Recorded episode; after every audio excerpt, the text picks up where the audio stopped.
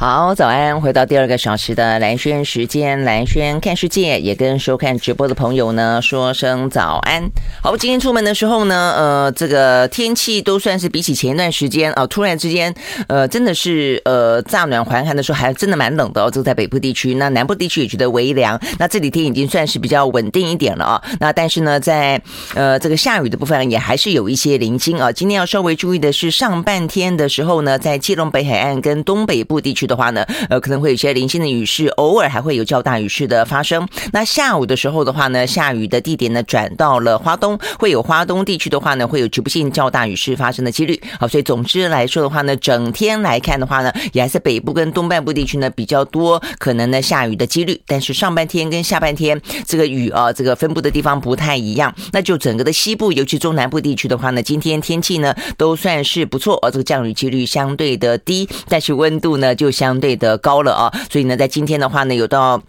三十到三十二度啊，这个左右的高温，所以呢，白天的话呢，事实上是会有觉得温暖，甚至是微热的一个状况。好，所以呢，这是有关于呢，在今天不管是下雨或者温度呢相关的讯息。那当然，北部呢不下雨的时候呢，也会觉得有点微热啊，所以呢，高温也会来到二十八度左右。那中部的话呢，会有三十三十一度左右啊，所以呢，其实都还蛮温暖的啦。哦，大概是这样的来说。好，那这个但是今天呢是礼拜五，所以接下来的话呢是。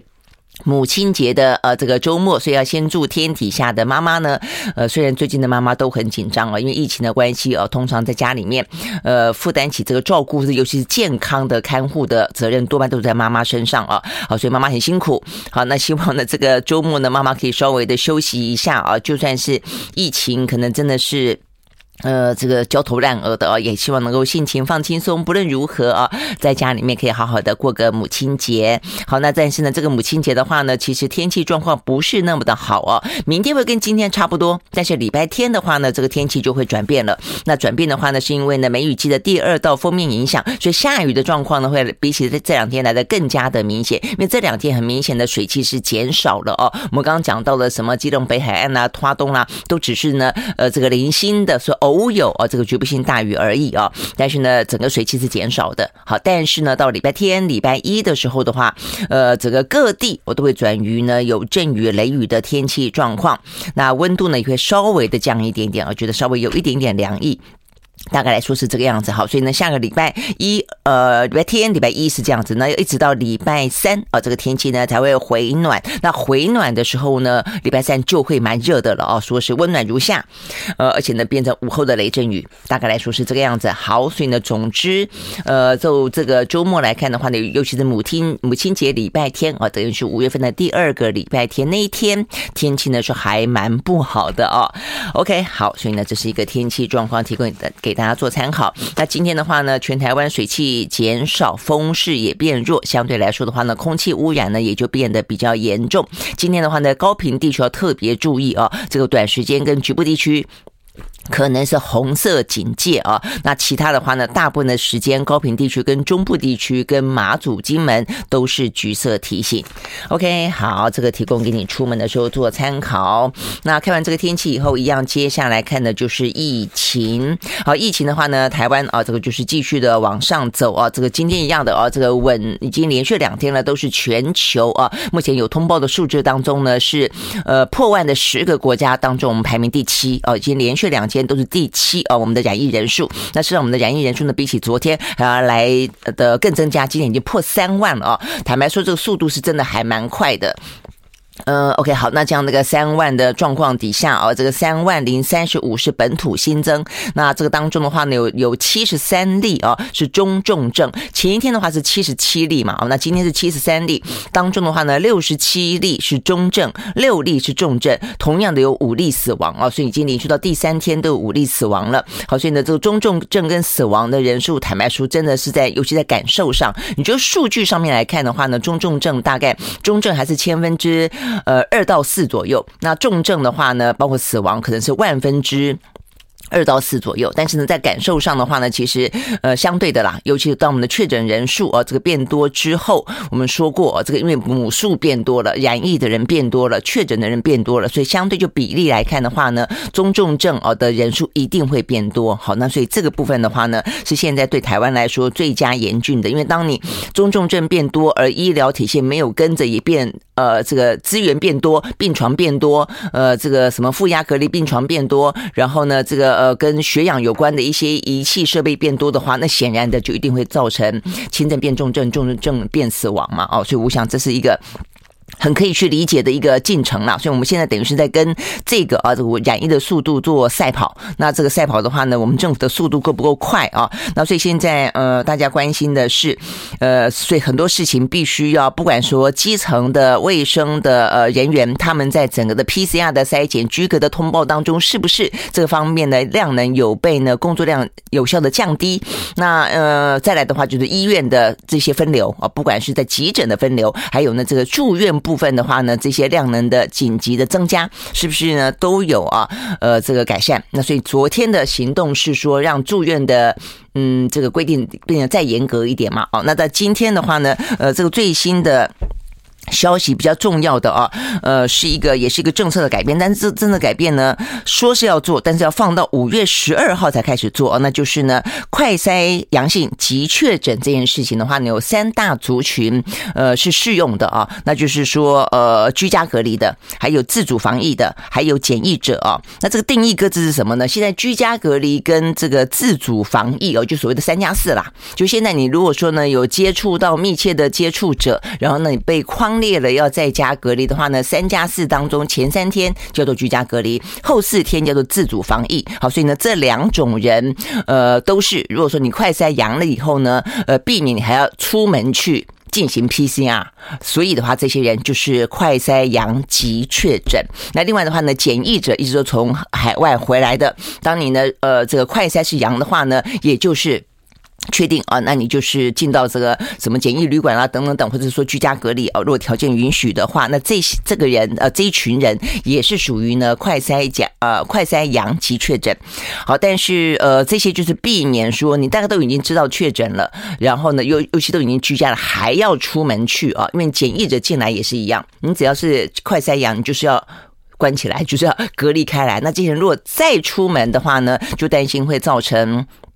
呃，这个可能疫情的扩散，或者呢造成的这个 PCR 检测当中的更多的工作量啊，所以这三种人呢，呃，在五月十二号这个时候呢，才是呃实施啊这个快筛阳极确诊。好，但是呢这个部分呢，呃，昨天陈时中说完之后呢，在县市部分，尤其新北市侯友谊就当场觉得说这个太更不需要去呃这个嗯，等于是太少了，你去针对这些族群，那其他人呢啊，比方你我。那如果突然之间我们呃觉得有点不太舒服，然后快筛阳，那我们一样的就去医院，一样的就去附近的诊所，但诊所现在也还不用到那么多啦，哦，去进行 PCR，那一样的呢会有造成所谓的一些呃，不管是压力变大、工作量变大、居隔通知来不及哦等等。目前看起来的话呢，在呃媒体的报道当中哦，尤其地方上的反应啊，这个居家隔离刚开不完了，就是说呢，每一天呢就算工作十四到十六小时。时也开也开不完，处理不完。好，所以呢，呃，现在地方县市是认为居家隔离，呃，就说快筛及阳性这件事情，就是快筛阳性及确诊这件事情，应该扩张到等于是所有的快筛阳。都应该当做是确诊了，就不需要再去反复的去进行 PCR，增加负担，然后增加染疫风险，然后呢，造成这些居家隔离通报的呃复杂度。而且接下来的话呢，如果说这个居家隔离还是三加四的话，呃，其实昨天陈时中花了很多时间讲黑数这件事情啊。那其实如果这么的繁复，然后呢，如果万一居家隔离之后确诊之后，而且他还是一样啊，这个三加四的隔离导致了，呃，今天我看到有这个。轻症居家隔离账户可以领钱啦，哦，所以这部分可能会稍稍降低哦，这个大家不想通报的呃状况，但是这个数字也不多哦，那等于就是说你嗯，如果说是在这是放宽的部分，呃，先前如果你只要是在防疫旅馆啦，在医院里面呢，其实都可以领到呢一些劳工的伤残的补助啊。但现在呢，确定是放宽，放宽到说呢，居家隔离的轻症跟无症状者，你如果说不能够工作，导致没有取得任何的薪资，那么也可以去请领呢劳保的伤病给付，最高的金额，呃，因为它是投保金额的五成啦，那所以呢，最高金额的。的话呢，会五千三百四十三块钱啊，但是不见得每个人都可以领领到那么多，但不无小补。好，那所以呢，这个部分的话，因为其实黑数多啊，一方面跟你担心出门去呃做 PCR，觉得呃搞不好会更更多更确诊，再来就是说你可能会影响到你的上班啊，你的正常。工作跟生活，那 OK，但是现在这部分的话呢，在工作上稍稍有补助哦，但是呢，是不是可以呢？真的啊，这个呃，这个降低黑数？那昨天的话呢，陈忠特别强调的是呢，黑数多哦，他这一说等到嗯，因为昨天啊，这个陈呃庄人祥有去讲啊，他说推估呃，大概五月十一号那一天，大概不到一个礼拜之后，呃，大概我们的确诊人数就会高达到呢十万上下了哦，大概就是一个区间。七万五到十万二左右，那中重症的话呢，会再增增加。那陈志忠说，如果当单日的个案到达十三到十五万的时候，他认为呢，社区的黑数就会大量增加。但他强调呢，这个呃黑数呢，呃，并不是因为检测不足所产生，并不是说啊，因为不够你检测，所以你就筛没有筛出来。因为过去的话，所以 PCR 的量能不够，所以呢，就算有确诊。也还在等嘛？那但是呃，他的意思是说，所以不是 PCR 不够的问题啊。他说 PCR 每天可以筛呃，这个最近啊，每天筛八个人，八万多人，那最多可以筛到二十多万人啊。很想象到每一天二十多万人确诊，也是真的一个很可怕啊。但他说不是一个检测不足的问题啊，呃，但是如果不是检测不足，那就是决策速度不够快的问题嘛。就你很多的决策让大家不想去通报，不愿意去去通报，这个问题必须要去解决。I like 回到蓝轩时间啊，那所以呢，我们刚刚讲到的是这个疫情了啊。那这个疫情的话呢，目前看起来台湾的不断的增加啊。那现在呢，陈世东也担心说呢，社会的社区的黑数哦，恐怕会大增。但事实上呢，我相信现在的数字就已经黑数不少了啦。啊。那今天的话呢，世卫组织也呃公布了一个数字啊，他讲的呢，先前我们一呃上个礼拜有讲到过有关于黑数的问题是欧盟哦。这个欧盟的话呢，他们讲到说他们认为哦，欧盟的染疫的人数呢，已经高达了百分之七十七，接近八成。成啊，跟目前的话呢，呃，一般的呃公开的数据看起来大概都是呢，呃，三成到五成左右，事实上呢，差距非常的大啊。那今天最新的消息是世卫组织公布的，它这个黑数呢是死亡的黑数，不是染疫的黑数，是死亡的黑数啊。那这边死亡的话呢，说在目前啊这个账面上面看起来的数字啊，这全球呢是六百多万人死亡嘛。我们先前看到每天我们有时候偶尔都会讲一讲，一段时间呢做个整理，呃，有六百二十四万人死亡是目前最新结果呢，世卫组织。说根本不止哦，可能呢是两到三倍之多哦。他们认为呢，全球在过去的两年多的时间，COVID-19 已经夺走了一千四百九十万条人命啊，几呃几乎是呃这个官方通报的三倍之多。好，那这个部分的话呢，事实上是他们透过一些呢评估的数据啊显示出来，呃，就是各个地方啊，其实呢呃造成的疫情的伤害啊，都比想象中的来得更大。OK，好，所以呢，我想这个部分呢，对。台湾来说的话呢，呃，就这一波的疫情正在高峰啊，所有的国家都降下来了，那台湾正在高峰，所以呢，到底该怎么面对？我真的觉得这个决策必须要快了啊！比方说，呃，除了我们刚刚讲到了说这个快筛阳性就是确诊，呃，地方政府都觉得还放得不够宽啊，所以政府非常的谨慎，而且你这个谨慎的话呢，还不是现在就处理，还是要等到一个礼拜之后，五月十二号才开始实施，依照每天。假设今天已经破三万人了，每天百分之三十左右的方式成长的话，你等于在差不多五天之后，还不止五天之后啊，等于一个礼拜之后，你才实施。这这个一个礼拜期间，起码再次确诊的有二三十万人。呃，这个乘以五不对，十几万人，十几万人的话呢，框列五如五到八人去计算的话，几乎有近百万人在这个过程当中会是确诊加框列在家啊。所以呢，如果说你还快筛阳性哦，你还要这么的麻烦的话，其实真的是会填平添很多的一些困扰啊。那尤其是呃，他可能说要去，而且他强调的也不是说快筛剂不够哦，他说快筛剂目前够哦，所以呢，目前看起来的话呢，陈总昨天还说。快筛剂的话呢，呃，上路以来已经卖出了三百万份，呃，三百万人份，呃，接近一千五百万剂，所以已经超过一半的人口啊，呃，是这样的一个呃数字了。我觉得他这个计算也很怪。因为你说，呃，你的意思说有一千五百万人买到了快筛剂吗？不是啊，因为你一盒就是五剂啊，所以你这样子真的就只有三百万人买得到啊。那所以呢，你不能去算它有一千五百万剂，而且一个人也不会只有用一剂啊。如果你居隔在家三加四的话，就算是依照陈生的说法，不要每天塞好了。你居家居隔在家三加四，你好歹要塞个两三剂吧。两三剂的话，那这样子的话，你这样也还是不够啊。所以总而言之哦，那尤其是快筛，昨天呢，呃，又爆出来有关于这个高登哦，现在都是不是高端就是高登哦。这个高登说，呃，董事长的最新消息涉及诈欺，他先前就他跟政府标了说，他要提供一千七百万剂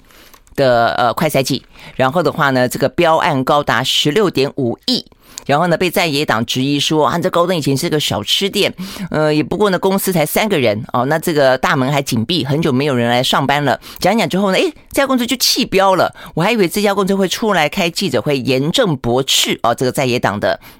数据说他是一个呃正大光明的哦，这个转型为呃生物科技公司的一个呃有志气、有理想的年轻公司，也也可能是这个样子啊。结果没想到就就弃标了啊。那这个弃标的话呢，还引发了陈时中哦，这个呃有点批评的说这个是政治干预商业啊。呃，但是后续的发现呢，这个今天媒体媒体报道，这家公司还不止说它过去是个小吃店啊。我觉得过去是什么还不重要，它只要可以。发愤图强，其实谁说不能够转型？但重点在于说，这一家公司的负责人刘伟泽，他目前身上呢已经有两个案子了。一个是去年，去年的话呢，他涉及到用合法的医疗的口罩的纸盒去包装黑心的大陆制的口罩，诈骗厂商四百八十三万元。去年呢，已经依照。诈欺罪啊，这个违反药事法已经被已经被起诉了。那现在呢，还有一个他呢，呃，也是一样，伪称啊，他获得呢日本的吉普力公司授权制造，就那宫崎骏的动画，他说可以制造呢这样子的口罩哦，动画口罩。然后呢，诈骗了另外一家口罩商三百万元的授权金。目前的话呢，台北地检署正在指挥检肃呢这个黑金专案小组呢侦办当中。这样的一个人，为什么他可以通过我们的检查？然后呢，还是 EUA，然后让他呢来参与这样子的投标。然后目前呢，他自己觉得可能啊，这个担心事情爆发了以后呢，呃，显然是这个样子，所以他就自己仓皇的决定要弃标。就陈世忠呢，不是回过头来气，呃，这个我们的审查过程怎么这么的。粗率怎么会让这样的一个呃烂厂商呃这个鱼目混珠？也不是气高登呢，骗他骗大家说可以拿到一千七百万剂，要好歹呢蔡英文承诺的一一亿剂当中，这个高登他占了百分之十七耶，结果搞半天他出来骗人的啊！那所以照照理来说，陈忠应该气他才对，就气气什么气在野党啊？说在野党呢这个政治呢干预商业，他能够得到啊这个呃参与这个竞标。我觉得这是执政党的政治勾串商业吧。如果真要怀疑的话，怎么会是在野党？在野党当然有这个监督、提出质疑的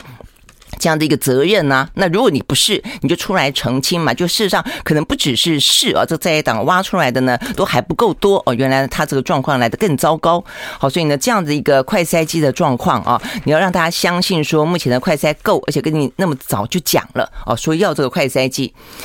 所以啊，我真的觉得这个陈时中的反应实在太政治了。如果他真的对政治那么感兴趣啊，那什么话都用政治来去解读的话哦，那干脆他真的就去参选算了，就把这个真正重要的位置啊让给真正专业的、专心做这一次的防疫。因为这一件事情到目前为止，我们大概还有至少一个多月的长路，一两个月的长路要走啊。呃，这样的个态度我是真的觉得很糟糕了。尤其是你的不要讲态度了，就你的行动来此来的如此的缓慢，决策来的如此的缓实在是让大家觉得非常的心慌。拒绝回到现场。回到蓝轩时间啊，那现在的话呢，接下来是呢的国中要进行会考了啊。那这个会考的话呢，目前呢学校校园里面开始啊，这个从年轻，因为到目前为止这一次的话呢，这一波染疫呢，呃，这个青壮辈啊算是比较多哦，这个居多。那所以呢，校园染疫的呃这个状况呢也越来越多哦。所以呢，校园染疫的话呢，目前居家隔离中的也还不少。所以呢，这个会考当中的话呢，到底该怎么考啊？这个也现现在呢也是一个头两个大啊。所以目前看起来的话呢。似乎哦，这个呃学校方面啊，这个包括呢呃主办啊这个会考的这些呃人员啊，这个过去来说的话呢，居家隔离者你可以呃快筛阴性之后呢就出来考试，但是过去的话呢说一个教室里面呢就是这些属于居隔出来考试的呢是呃五个人一个教室，但现在的话呢说人变多了啊，所以五个人的一个教室根本塞不下，找不到那么多多的场地啊来让大家来考试啊，所以呢现在希望啊能够改成呢九个人一个教室呢让。这些居格的呢来考，那至于确诊者的话呢，那不好意思了，就是接下来补考还是不能出门的。好，那接下来的话呢？呃，怎么样让这些孩童哦跟青少年的话呢，防疫能力更加提高啊？所以呢，在昨天呢，呃，指挥中心也宣布了我们这个疫苗采买的最新进度啊，说呢，呃，这个 BNT 辉瑞大概会有一批呢一百八十五万剂的成人疫苗哦，五月九号到，那打算呢下旬提供呢给青少年来施打啊，我想应该是要减量施打了哦。那再来的话呢，呃，就是儿童，儿童的话呢是七十七点七六万剂，那打呃预计呢是五月十二号底台，那最快的话呢是五月二十号施打。好，那所以很多的哦，这个。孩童的家长啊，事实事实上啊是呃在等这个 BNT 的啊，这个对于莫德纳还是比较感到担心啊，所以没那么快想要去施打。OK，好，所以呢这个部分是有关于呢这个台湾啊这个相关的一些状况啊，一些政策啊，所以总之我觉得没有别的话，就是快快快啊，很多动作必须要来得更快，才可以因应得及。好，那再来的话呢，就是在大陆哦，这个大陆方面的话呢，疫情呢现在对全球来说也是高度的关注啊，那可以松一口气。的部分呢是上海，上海的话呢，目前已经连续好几天都是在五千嗯以下的染疫数了哦。这个昨天的话呢是四千六百七十八，那全中国哦大概昨天也就是五千人染疫而已哦，所以呢这个上海还是呃占多数。那因为呢现在整个趋缓了哦，所以上海呢目前正在拼复工率哦，他们是说呢到目前为止大概有百分之七十左右啊的这个。工厂呢都已经复工了，呃，那但是呢，反过来说的话呢，呃，比较。糟糕的状况是北京啊，所以呢，呃，上海是拼复工，多数的话已经复工，但是呢，上呃北京的话呢，事实上现在封控。那这个封控的话呢，目前他们还要求呢，尽量就不要到岗，就不要去上班。那呢，呃，这个昨天他们呢还行文啊，要求呢，在中央党政机关跟国企中央的央企要带头，呃，要求员工到岗率不得超过百分之五十啊，是要求不得哦，你不能够来上班。但你说还有多少人染疫呢？五十。呃，昨天是新增三十九例。真的非常少，所以他们真的非常的紧张啊，非常的紧绷。呃，总共呢，呃，这个北京到目前为止这一波的染疫呢是五百四十四例，但他们担心的是点多面广了啊，所以呢，在昨天比较值得注意的是，我觉得可能也是啊，这各界已经不只是国中国内部了啊，这国内外呢都认为中国大陆的封控啊严到哦，你不要讲说是不是什么人权人道问题，就对经济的影响呢实在来得太大了哦。那事实上，中国内部的民怨啊，事实上呢也在上。海可以看得出来，嗯，暗潮汹涌啊。那但是昨天啊，这个习近平呢，再一次的在主持一个中共中央政治局常委会议，这是非常重要要的，这个决策核心会议啊。他分析目前的疫情，他再次的强调要毫不动摇的坚持动态清零的总方针。那这一次呢，算是第一次啊，这个讲到他认为可能的后果，也就是为什么要清零，是因为他认为如果呢放松防控。势必造成大规模的人群感染，出现了大量的重症跟死亡哦。他担心呢，呃，如果一放哦，这个。中国大陆的母数这么多哦，如果染疫的一起来的话呢，哇，这个死亡的人数会超乎想象啊，那可能对整个社会的冲击跟人性的冲击会可能会来得更大哦，所以这是他的说法，所以认为呢一定要继续的呃社会清零到底哦。但是呢，因为这样的关系啊，造成的结果，目前呢大陆最新公布的服务业的这个 PMI 指数啊，这个掉到很惨，它已经连续四个月呢都是下降了。我们昨天才在讲到美国啊，这个美国非制造业。它也是下滑哦，但是下滑之后的话呢，也还是在荣枯值以上啊，是五十七点多嘛哦。但是现在中国大陆昨天所公布最新的服务业的采购经理人指数呢，降到了三十六点二啊，呃，前值是四十二啊，本来预估是四十二。那比起三月份也下降了五点八哦，所以呢是二零二零年三月份啊来以来的新低点，而且呢是在荣枯值以下哦，所以呢等于是负成长了啊，这个连续负成长了好长的一段时间了。好，所以呢因为这样的关系啊，整个的呃中国大陆他们的产业链啊这个中断，然后呢加上通膨的成本上上涨，但是呢这个就业的状况啊变得非常的。受到压力啊，所以呢，另外一个新的消息是，呃，欧盟哦，这个在。嗯，中国哦所进行的相关调查，他们呢已经啊这个说，大概有百分之二十三的欧气酝酿出走哦，因为在这段时间当中，供应链呢陷入混乱，营收的预期呢下滑啊下滑也往下调，员工人数哦根本人力不足，那最严重的话呢是物流业啊，所以物流业就是几乎所有的货都送不出去啊，所以呢呃大概有百分之七十五的受访。企业说，他们的营运受到了大陆防疫风控的影响，呃，说倒班的呃员工根本无法计算啊，每天都在浮动当中。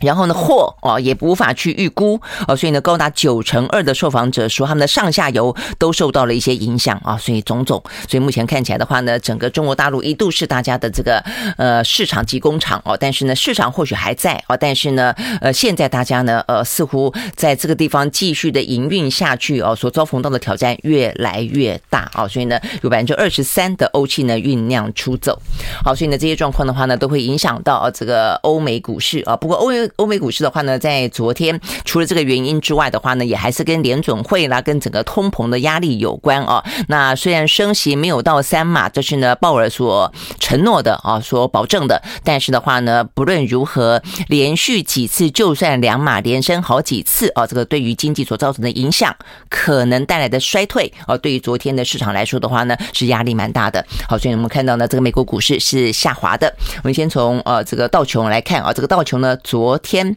下跌了一千零六十三点零九点啊，这个收在三万两千九百九十七点九七点，跌幅很深，跌幅呢百分之三点一二。纳斯达克指数跌更多，呃，跌幅是百分之四点九九。S&P 五百呢跌了百分之三点五六，另外呢，费城半导体跌了百分之五啊，所以呢，真的是跌的还蛮凶的。欧股好一点，我们休息了再回来。I like 回到蓝轩时间啊，我们刚刚讲到的是欧呃美股啊，这个昨天呢跌得很凶啊，那 OK 整个的经济衰退的担心了啊，那所以昨天的恐慌指数啊，惊惊涨涨了百分之二十二啊，好，那这个欧股呢稍微好一点点，没跌那么深啊，但是呢法国股市也跌了百分之零点四三，德国股市呢也跌了百分之零点四九，那英国股市的话呢是小涨了百分之零点一三啊，那昨天呢因为呢英国的央行也宣布升息啊，但它升息呢就只有升息一码啊，这个。比起美国呢升了两码来说，相对来说比较温和。那它已经连续升了四次了啊，那所以他们应该也比较有心理准备啊。那所以呢，就是欧美股市。那再来的话呢，呃，油价啊，这个昨天的话呢也还是上涨哦，它也是受到呢欧盟他们决定呢分六个月的时间呢来陆陆续续达到啊这个全面禁运俄罗斯的石油跟天然气啊这样的一个目标啊。所以呢，昨天的纽约的原油啊上涨了百分之零点四，收在每一桶一百零八点二六块钱美金，伦敦布兰特原油涨了百分之零点七，收在每一桶一百一十点零九块钱美金。好，一个是通膨，一个是担心呢通膨升息所导致的经济衰退。那另一方面的话呢，是疫情啊，中中国的疫情，他们的严格封控。那呃，习近平再次强调呢，要动态清零。那再来一个的话呢，就是俄乌。好，俄乌的战况的话呢，那目前为止强攻亚速钢铁厂啊。那目前的话呢，呃，这个马利波哦，马利波的这个。市长昨天说了，亚速钢铁厂的守军目前呢状况艰难，弹尽援绝，已经跟外界呢失去了联系。那本来呢，昨天俄方有说要再给三天来撤离呢亚速钢铁厂的平民，再画一次呢人道走廊。但是到目前为止的话呢，还没有任何的停火的消息。那美军的情报是说呢，他们呢供应了很多给这个乌克兰。呃的前线，让他呢这个透过情报跟卫星的这个讯资讯可以瞄准啊，甚至可以瞄准到个人啊，不只是瞄准到俄军的动向，还是瞄准到个人。所以说已经成功击杀了呢十二个俄罗斯的呃这个将领啊，那是不是真的那么多哦？但是不论如何哦，这个都是在乌克兰的这这块战场上了，而且呢这个战争看起来应该都还要再持续很长的一段时间。好，所以呢呃目前看起来对于俄乌来说，这个战事。显然的，还有非常惨烈的打好长的一段时间。不管是五月九号俄罗斯的胜利日哦，会不会有一些大动作，或者是说呢，有如同乌克兰所说的，不断的从西方世界拿到那么多的从防御转攻击的武器哦，会不会呢在五月底六月初发动呃反攻？我想都是呢让大家对这个俄乌的战事哦不保乐观的呃很主要的原因。那但是各个国家的话呢，嘴巴都说继续挺啊，但是各自的话呢，都有了一些呢。针对俄乌，而自己根据自己国家利益的盘算哦，就我们今天的战略大棋盘呢，要聊的哦，就是这个部分。在亚洲部分的话呢，对台湾来说，到底应该怎么看待哦？因为我们最近看到呢，包括呢，刚刚换哦这个。领导人的韩国跟日本，他们动作其实都还蛮多的哦。好，尹锡悦呢，十月呃五月十号要正式的呃这个就职了。那前两天的话呢，北韩又打了几十呃几枚的飞弹啊。那再来的话呢，呃岸田啊，岸田是今年初上任的，他最近动作很多，他现在人正在呢这个英国这个进行访问，才访问完东协，又去英国进行访问啊。在英国进行访问的时候呢，还讲到了台湾然后，他讲到说呢，这个从俄乌的呃战争的教训，就是呢两岸之间的紧张关。系啊，他说绝对不许、不容许哦，以武力呢片面改变现状。那到底啊，目前来看的话呢，我们从俄乌里面看到的呃，日韩他们的这些外交动作代表的是什么？那美中俄哦，这个之间的这些强权怎么样？有一些最新的发展啊。我们在线上邀请到的呢是正大外交系的兼任教授刘德海老师啊，来给我们稍微做一个分析。呃，老师早安。呃，主持人，各位听众，大家早。OK，我们呃，因为时间没有很多，所以我们很快的来精简的来跟大家做一个分析。首先，韩国我觉得最特别的地方在于说，尹锡悦跟先前的文在寅啦，呃，很显然的，文在寅当初走的是一个比较呢，呃，跟中国交往啊，但是对美国来说保持距离，呃，希望呢维持一个等距关系的外交的呃政策。但现在很显然的，尹锡悦是比较亲美、比较反中，它会带来什么样的一些具体的一些影响？是的，尹锡悦采取的一个战略清晰的政策，也就是明旗帜明显的，他就是要跟美国走在一起。嗯，那相对的话呢，那当然他跟中国的关系呢，未来就要面临的考验。嗯哼，嗯哼。那什么样的考验？还有跟北韩的关系也是一样。嗯嗯，那所以，可是过去来说的话呢，他不是已经文在寅其实他那个时候的态度转变，呃，转变转变向比较亲中、比较反美，是跟他那个 TMD 有关嘛？就是那个防御飞弹系统，他本来也一度愿意让美国来这边南韩弄防御系统的，但是后来发现呢，呃，中国大陆大制裁，什么什么演艺人员也制裁，什么商品也制裁，呃，这个还抵制韩货等等等，所以弄得他们呢。呃呃，就是 就是呃，影响很大啦，哦，所以才某个程度来说，呃，也就影响到他的外交政策。那尹锡悦不怕吗？这个其实最近的朴正，就是未来的外交部长，已经在表明的说，呃，韩国在处理这个追加萨德的系统的部分呢，要谨慎，因为这将会受到中国经呃经济制裁的可能性。所以，呃，现在尹锡悦采取的是战略清晰，但是实际上他要开始这个采取这种呃政策之后呢，将会面临的呃，尤其是来自北韩的挑战，再下来就是中国的部分。嗯哼，可不可以进一步说一下有有什么样的挑战？现在大概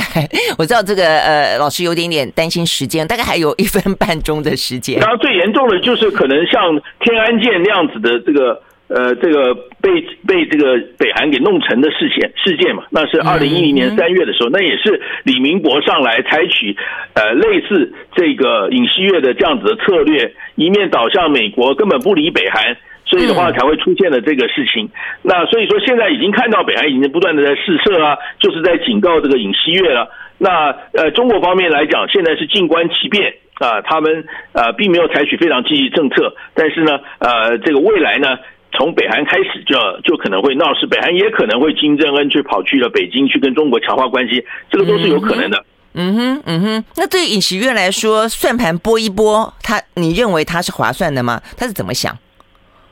现在关键还是在十一月美国的这个呃中期选举，呃，拜登能不能够维持现在的两院的优势？如果不能的话呢，实际上美国在亚洲或者在世界的外交上走向一个呃呃颓势啊，也就是说美国的影响力就降低了。那在这个时候，韩国就要面临的挑战，呃，就是我刚刚提到的来自北韩。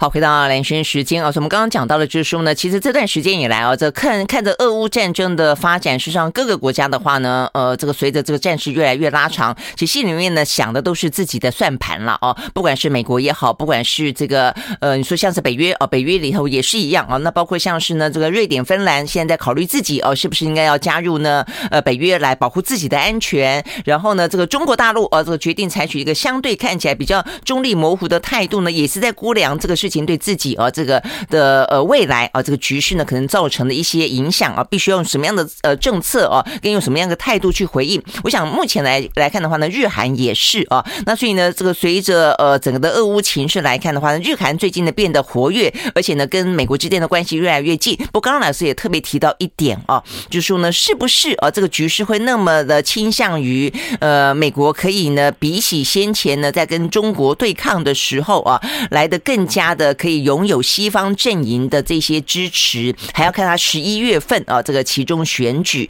那所以意思就是，如果说其其中选举他呃选的比较糟糕呃落败的话，呃大家又会回到一个呃跟中国的关系相对来说比较是等距这样的一个状况吗？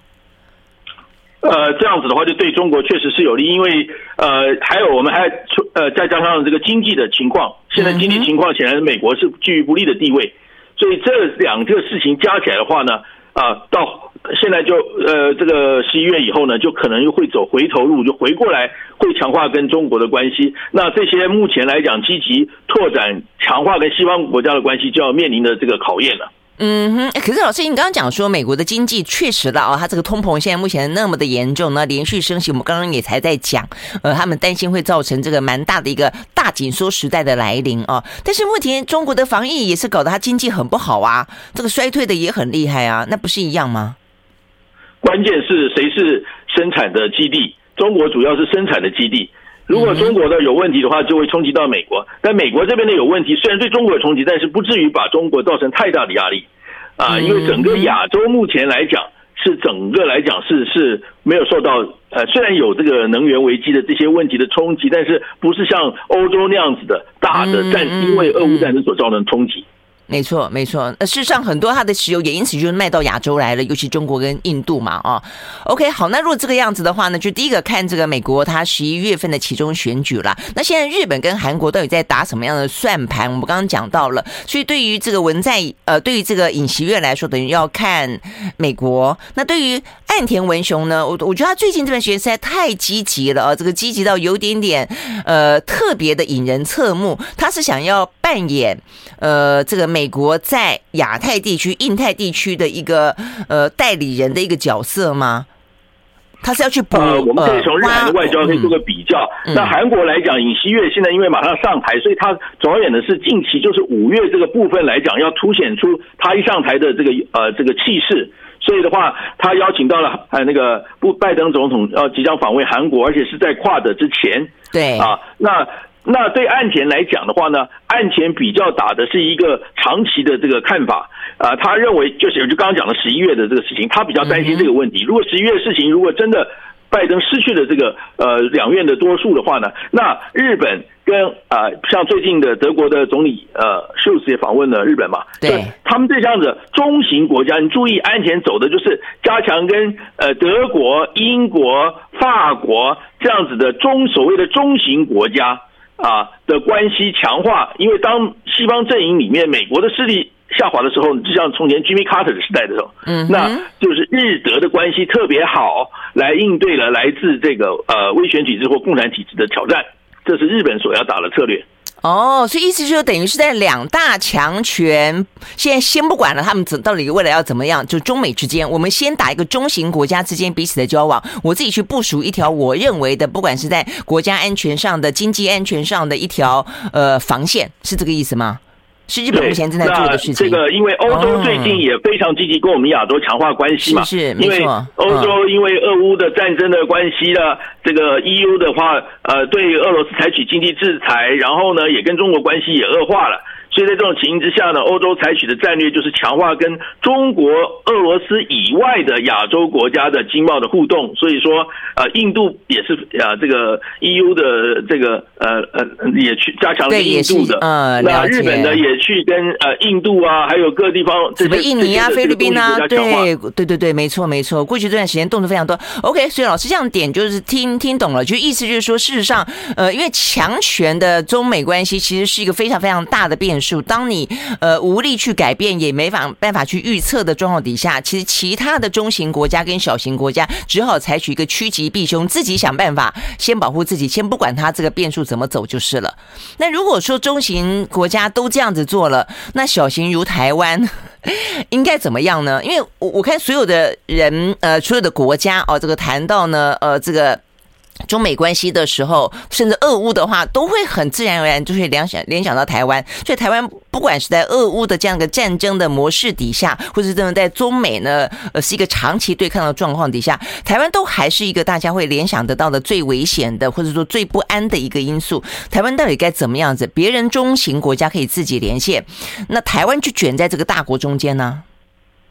对，因为我们是在这个中美的在亚呃印太地区的等于是战略交接的地方，所以他们两边的话冲击会有影响，所以我们在处理这个问题要特别小心。刚刚讲到中型国家，他们比较不会是所谓的战略前沿的国家。所以他们可以采取一些战略呃战略的呃做一些调整。我们现在目前看到俄乌战争凸显出来的表面上，现在看的是 G2，就是美国跟中国两个集团的开始的这个对抗啊。然后这两个大国势力大幅的，尤其是美国大幅的增加。但是我们就要看后面的发展，所以我们必须要尽可能的要还是要动作不能太